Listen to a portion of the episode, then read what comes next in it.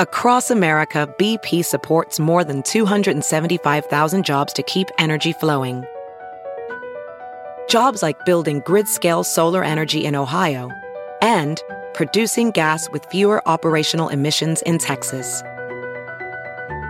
It's and, not or. See what doing both means for energy nationwide at bp.com slash investing in America. This is Merriam-Webster's Word of the Day podcast for Wednesday, June 5th. Brought to you by the new Merriam-Webster's Advanced Learners English Dictionary, designed for students and teachers of English as a second language.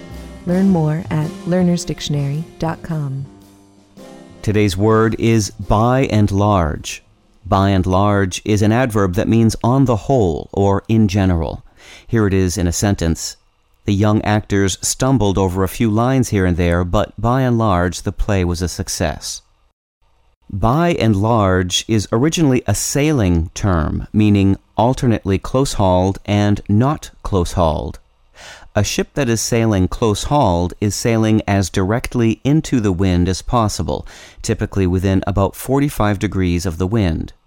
The by part of the phrase means close hauled, this by also appears in the term full and by, meaning sailing with all sails full and as close to the wind as possible. Large, in this context, by contrast, refers to a point of sail in which the wind is hitting the boat abaft the beam or behind the boat's widest point. A 1669 example of by and large gives us a sense of the range implied. Thus you see the ship handled in fair weather and foul by and large. The suggestion of a wide range carries over into the terms in general sense today. I'm Peter Sokolowski with your word of the day. Visit the all new learnersdictionary.com, the ultimate online home for teachers and learners of English. A free online dictionary, audio pronunciations, custom study lists, and interactive exercises are available now at learnersdictionary.com.